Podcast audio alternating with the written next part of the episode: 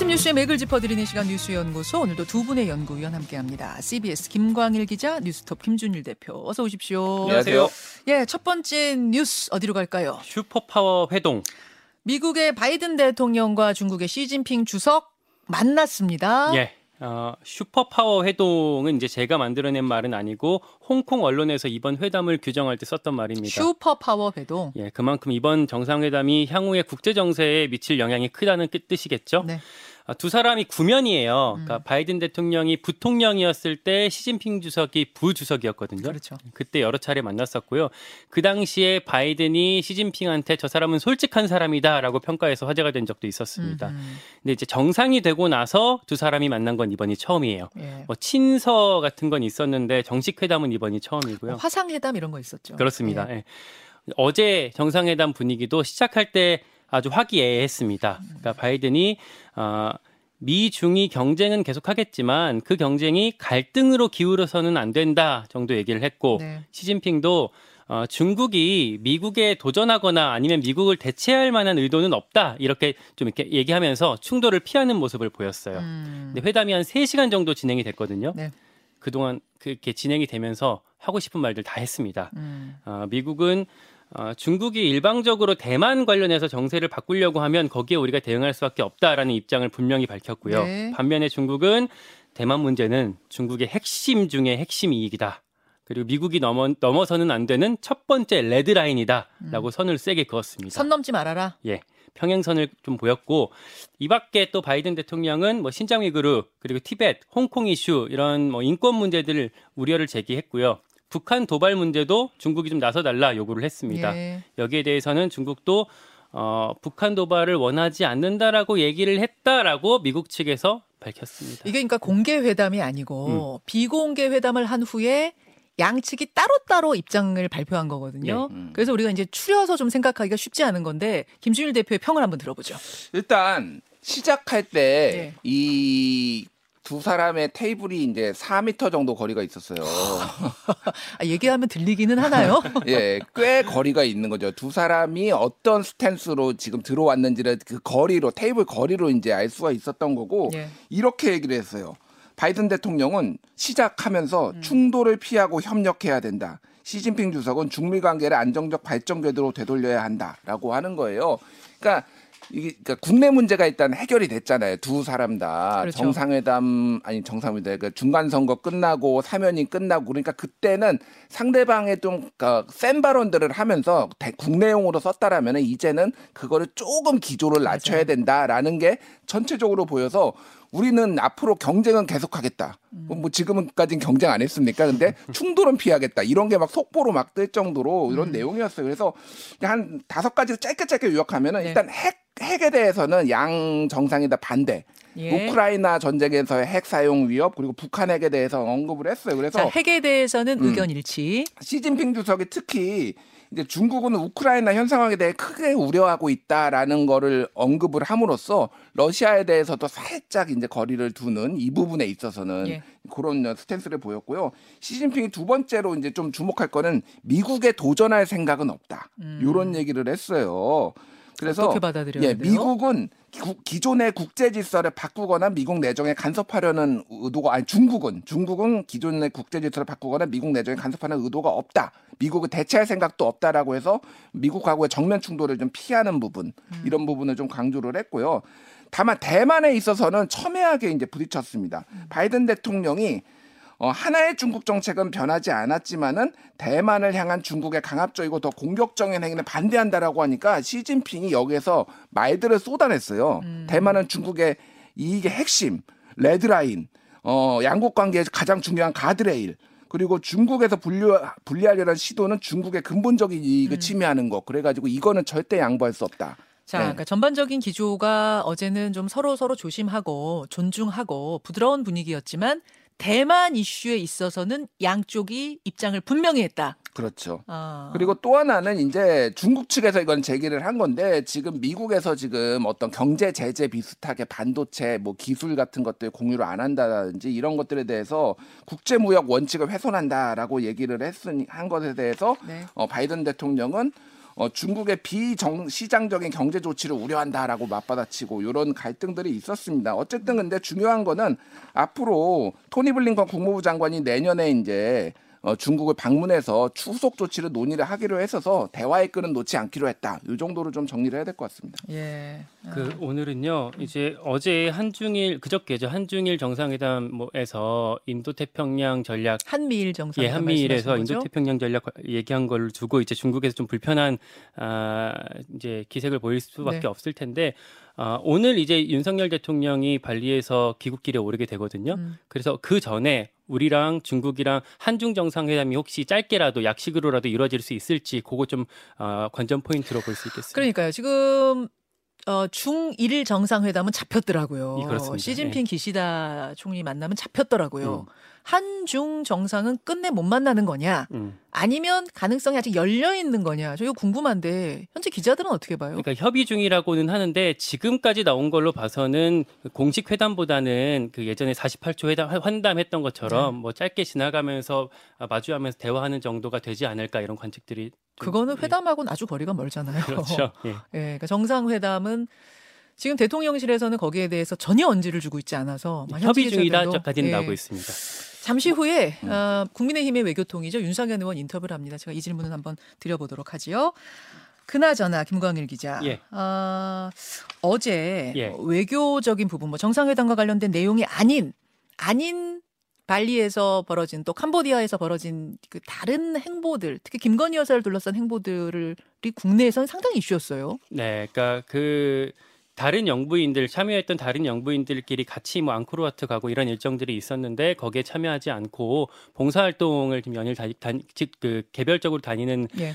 아, 행보들이 있는데 여기에 대해서 이제 민주당에서 어그저 그 격에 맞지 않는 다른 개인적인 플레이 하고 있는 거 아니냐 이런 비판들이 어제 좀 많이 나왔습니다. 음, 그 비판의 각도도 음. 굉장히 다르더라고요. 음. 이제 말씀하신 것처럼 왜 배우자 프로그램에 참여를 안 하느냐 이런 비판의 지점이 있고 또 어떤 분들은 어 그 병원 뭐 찾아가고 심장병 어린이 찾아간 것에 대해 빈곤의 포르노냐 또 음. 이렇게 지적을 하는 시점이 시각이 있고 또 아니 행보는 좋은데 왜 나중에 비공개로 하고 나중에 사진 취사 선택해서 뿌리냐 또 요쪽을 지적하는 뭐 행보 저 저 시각이 있고 다 달라요. 그러니까 중요한 거는 그런 것 같아요. 어쨌든 좋은 의도로 하고 있는데 계속 잡음이 나고 있잖아요. 네. 물론 과도하게 너무 공격한다라는 여당의 지적에 아예 일리가 없는 건 아닌데 이렇게 뭔가 잡음이 나면은 이 홍보 방식 대통령 영부인인가 여사에 대한 홍보 방식을 좀 바꿔야 되는 거 아니냐. 근데 계속 동일한 패턴이 계속 반복되니까 좀 답답한 마음 이 있고요.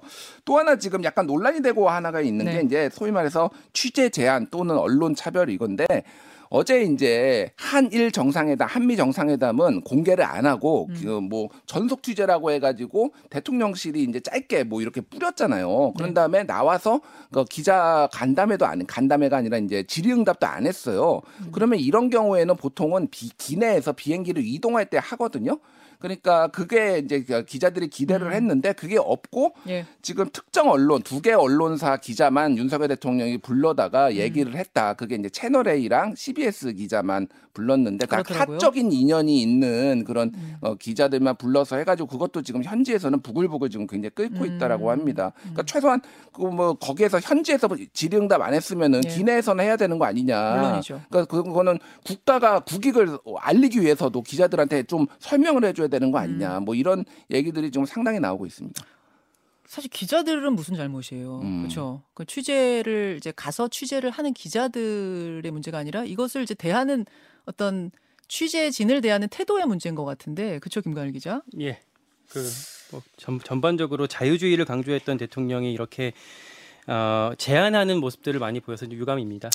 자, 두 번째로 갑니다. 국정조사는 평행선. 어, 지금 이제 국정조사에 국민의힘이 참여할 것이냐 말 것이냐를 정해달라라는 야당의 요구 기한은 24일인데 예. 국민의힘 중진들이 어제 모여서 의견 교환을 했죠. 그 의견 교환을 했고 만장일치로 이제 뭐 국정조사 참여하지 않겠 아, 않기로 했다라고 어제 장재현 의원이 메시지를 남기면서 좀 잠깐 화제가 됐었는데 네. 좀 이건 제가 확인 취재를 좀 해보니까요 약간 좀 결이 달라요. 음.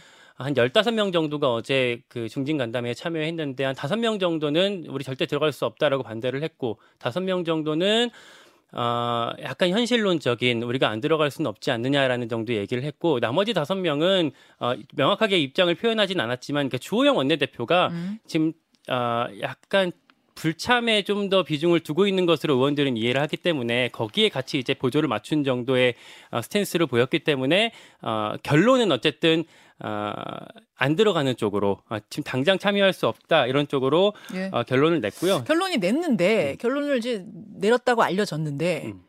그리고 나서 회담이 이제 끝나고 간담회 끝나고 나서 뒷말들이 좀 있었어요. 예, 예, 뭐 이제 권은 의원 같은 경우에 왜 이거 만장일 만장일치라고 하냐, 어, 그렇지 않은 의원도 있다라고 메시지를 명확히 내기도 했습니다. 어, 그러니까 국정조사 참여하자는 의견도 분명히 있었는데 음. 왜 만장일치라고 그러느냐 이런 음, 반발들이 그렇죠. 있었던. 그러나 대다수는 일단은 아닌 그 어쨌든 어, 아니 안 들어가는 쪽으로 얘기를 했기 때문에 그렇게 결론이 났고요. 네. 그리고 이제 참사 관련해서 이상민 장관 이제 사퇴론이 좀 이제 거세게 있었잖아요. 음. 어제도 이상민 장관 국회 예결위 심사에 출석해서 관련 질의가 나왔는데 어, 현재 자리에서 최선을 다하는 것이 책임을 가장 제대로 수행하는 것이다 라면서 선을 또 세게 그었습니다. 그래요. 예, 요것도 좀 여건을 좀 취재를 해봤는데 대통령이 지금 이상민 장관을 바로 경질하지는 않는 분위기로 결국 가는 것 같고요. 최근에는 명예로운 퇴진 뭐 이런 얘기들도 좀 나오고 있습니다. 그러니까 후임 장관을 이제 지명을 해서 음. 청문회까지 거치게 하고 어, 이상민 장관은 마지막 날까지 출근시키고 이 빈틈없이 그냥 어, 퇴진을 시- 이제 시키는 방식으로 가서 아. 이상민 장관 경우에는 이제 약간 굴욕적으로 퇴장시키는 게 아니라 향후에 정치할 수 있도록 포석을 열어놓는 그런 방식으로 되지 않겠냐 이런 예. 관측들도 나오고 있습니다. 그래요. 지금 이제 여당에 흘러가는 분위기 김준일 대표는 어떻게 보고 계세요? 일단 지금 그 이- 대통령실에 줄 세우기가 재림됐다 이런 평가들이 있어요. 예를 들면 이런 겁니다. 이준석 대표 체제에서 비대위로 전환됐대. 네. 그때 이제 대통령실에 강경한 기류 비대위로 가야 된다. 그래서 초선 의원들이 공동 성명 발표하고 뭐 음, 이러면서 이제 급격하게 맞아요. 바뀌었잖아요. 네. 거기에서 소위 말하는 윤핵관들이 역할을 했잖아요. 예. 이게 지금 거의 똑같이 가고 있다라는 거예요. 뭐 이를테면 장재원 의원이 원래 한동안 조용하다가 네. 갑자기 요즘 목소리를 높여서 이를테면 주호영 원내대표 공개 비난하고 이를테면은 김은혜 수석 퇴장시킨 것에 대해서 막 음, 이런 것들이 맞아요. 있었잖아요. 그러니까 전체적으로 보면은 지금 아까 전에 김가영 기자가 얘기했지만 저도 이제 중진들한테 국민의힘 중진들한테 들은 얘기는 뭐냐면은 거의 반반이었다라는 거예요. 이거에 대해서. 아 국정조사 참여 여부에 대한 어제 간담회 예, 예. 전체적인 분위기가 반반이었다는 얘기까지 나와요? 예, 그러니까 뭐냐면은 전체적으로 보면은 이거 안 들어가면은 결국은 국민의힘 손해다. 왜냐하면은 아. 민주당 18명 위원 민주당 쪽만 다 들어가 가지고 민주당 일방적으로 질의하는데 이게 맞느냐 전략적으로 안 맞는다. 아 야당 판 깔아 주는 거 아니냐 예. 이제 이런 의미에서의 참여하자는 의견. 그런 의견도 음. 있고 국회가 그러면 일을 해야지 당연히 뭐 이런 의견도 있고 그리고 아예 침묵하는 사람도 있고 근데 장재원 의원이 만장일치라고 이렇게 나와서 얘기를 해버리고 다른 의원들도 대통령실의 뜻이 그런 것처럼 비춰지니까 이제 다 침묵해 버리고 음. 권은희 의원 정도만 사실상 이제 조금 막 대놓고 반기를 드는 네. 권은희 의원 정도만 이제 얘기를 하는 이런 상황이 벌어지고 있으니까 뭐 초선 재선 의원들 뭐 기수별 선수별 얘기해봤자 똑같은 현상이 벌어질 것이다. 그래서 결국은 대통령실의 태도다. 뭐 이런 것들이 있고 이거를 좀 짐작할 수 있는 게 어저께 이진복 이제 수석이 국회에 나와서 예산결산 특별위원회에 나와서 네. 이제 고영인 의원이 굉장히 지적을 했어요. 전용 MBC 전용기 배제에 대해서 음. 그거에 대해서 이제 계속 질의를 물어 어, 얘기를 하니까 그런 프레임으로 이진복 수석이 이렇게 얘기했어요. 그런 프레임으로 자꾸 공격하시지 마시고 같이 좋게 생각 좀 합시다. 음. 이렇게 합시다 이런 음. 표현 음, 자체가 굉장히 조금 이제 공격적으로 들렸던 거죠. 그래서 이제 사과까지 했는데 이것도 이제 그 대통령실의 어떤 기류들 이런 것들을 좀 볼 수가 있는 거죠. 자 아, 마지막 뉴스 짧게 보겠습니다. 어떤 이슈가 또 있었죠? 이태원 희생자 명단 공개. 예, 참사 이후부터 희생자 명단 공개를 뭐 해야 된다 말아야 된다 이제 여러 이야기들이 일단 정치권에서부터 나왔잖아요. 그랬었어요. 근데 어제 이제 정치권은 아니고 한 온라인 매체에서 공개가 됐어요. 온라인 매체 민들레라는 곳에서 느닷없이 기사로 공개를 했고요. 처음 듣는 매체인데 오늘이 창간일이래요. 뭐 창간 전에 약간 뭐 관심 끌려고 한 건지 모르겠는데 아, 오늘 창간인데 예. 어제 발표를 한 거예요? 그렇습니다. 어. 아, 아무튼 친민주당 성향의 또 다른 매체 더 탐사랑 협업으로 공개를 한 거고요. 음. 뭐 이름을 공개하는 것이 진정한 애도와 책임 규명에 기여하는 길이라고 판단했다 이렇게 밝혔고 다만 유족 동의를 구하지 못했다라고 써놨어요. 음. 어, 사망자 158명 중에 155명의 실명을 쭉 써놨는데 네. 제가 방금 전에 들어가 보니까 한 열 몇 명은 이름이 삭제가 돼 있습니다. 음, 왜요? 유족들이 항의해서 아, 항의하면은 지워주는 거예요? 예, 삭제를 했다고 합니다.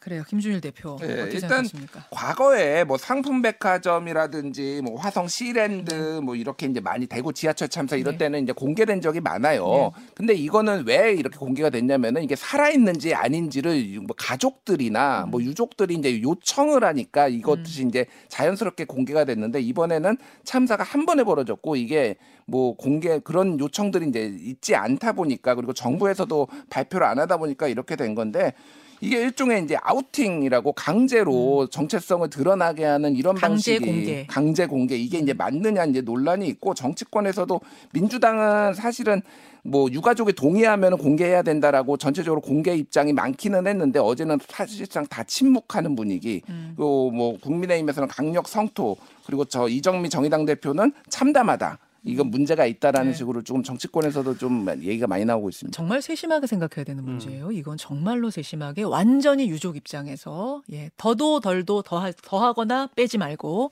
자 여기까지 수고하셨습니다. 고맙습니다. 감사합니다.